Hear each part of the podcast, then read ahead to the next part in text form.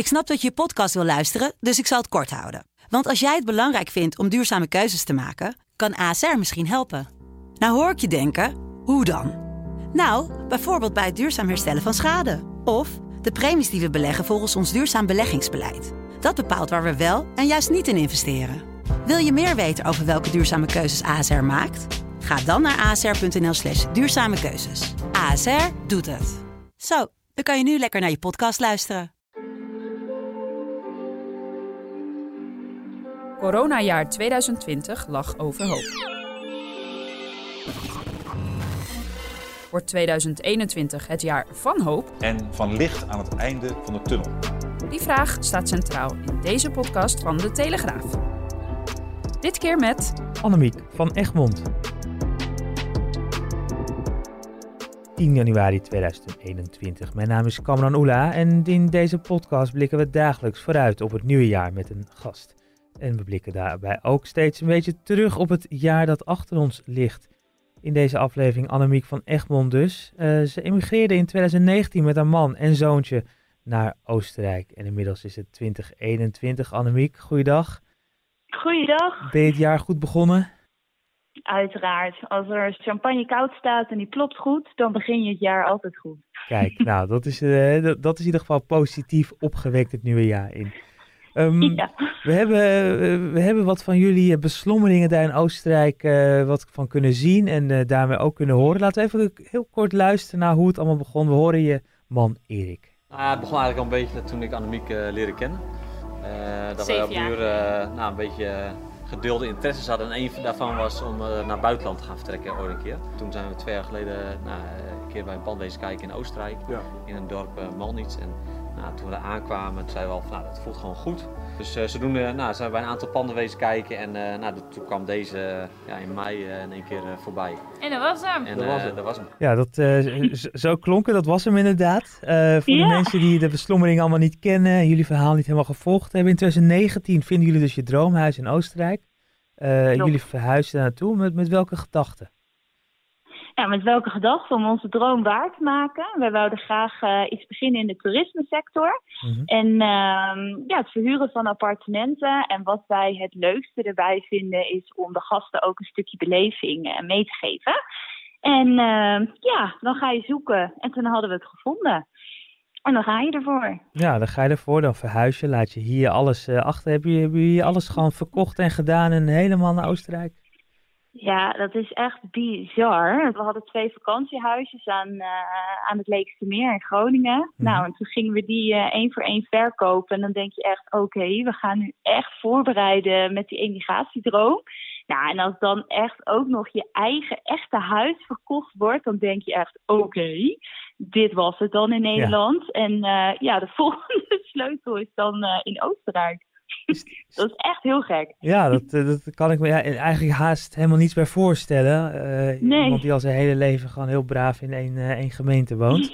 Um, ja, precies. Laat staan in een ander land. Maar als stel dat ik je, je precies vandaag een jaar geleden had gesproken, hè, op tien januari tweeduizend twintig. Uh, hoe zag het ja. er toen uit en wat, wat voor jaar hadden jullie voor ogen?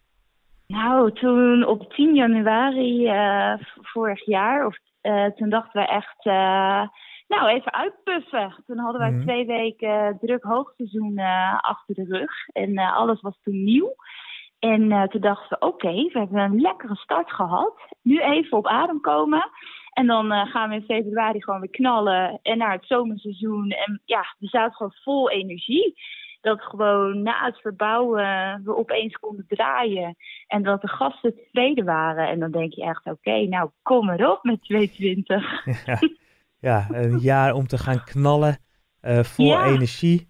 En, ja. en, en toen kwam dus dat coronavirus in Europa aan. Ja, ja.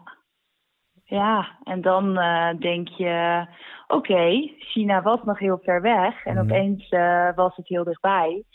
En dan denk je, nou, wat, ja, welke kant gaat het op? Ja, toen helaas in maart kregen we te horen, ja, alles gaat op slot. Ja, en dan denk je, oké, okay, mm. voor hoe lang gaat dat uh, dan duren?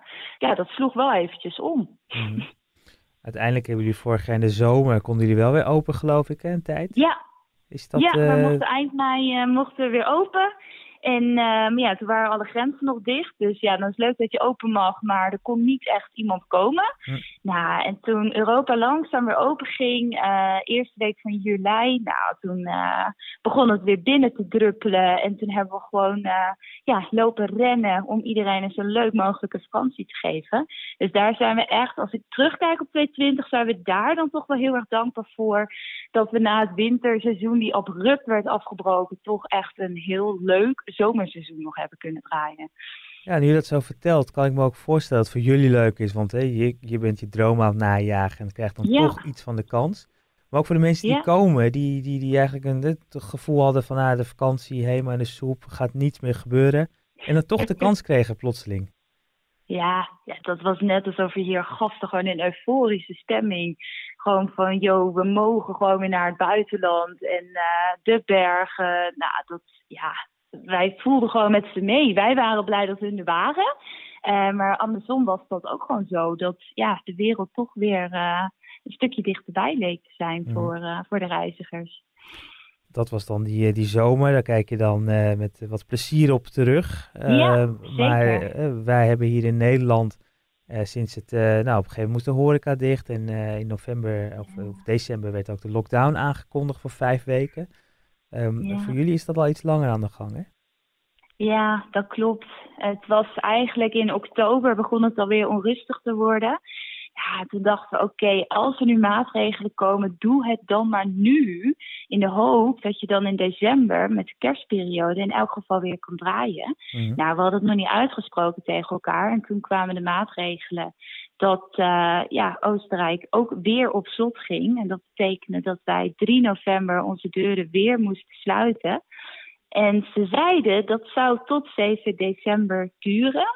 Uh, maar inmiddels is dat uh, al drie keer verlengd en zijn onze deuren nog steeds gesloten. We proberen deze podcast ook een beetje vooral vooruit te kijken. We hebben het over ja. hoop, over het jaar dat komen gaat. Ja. Uh, ja, als je dan, hè, nu hoor ik je al, al sinds maanden al de deuren dicht. Ja. Wat voor perspectief hebben jullie? Wat, wat, wat verwacht je de komende maanden? Nou, eigenlijk zijn we gewoon wel positief. Omdat we zoiets hebben, dit kan toch niet tot eeuwig duren. Ja. En nu met alle ontwikkelingen, met de vaccins en uh, ja, de maatregelen die hier wel redelijk lijken te werken, uh, denk ik wel van, volgens mij kruipen we nu langzaam weer omhoog, maar gaat het voor je gevoel gewoon nog te langzaam. Mm-hmm. Um, ja, en hoe we het afgelopen zomer hebben gezien, dat, dat geeft gewoon hoop voor de volgende zomer.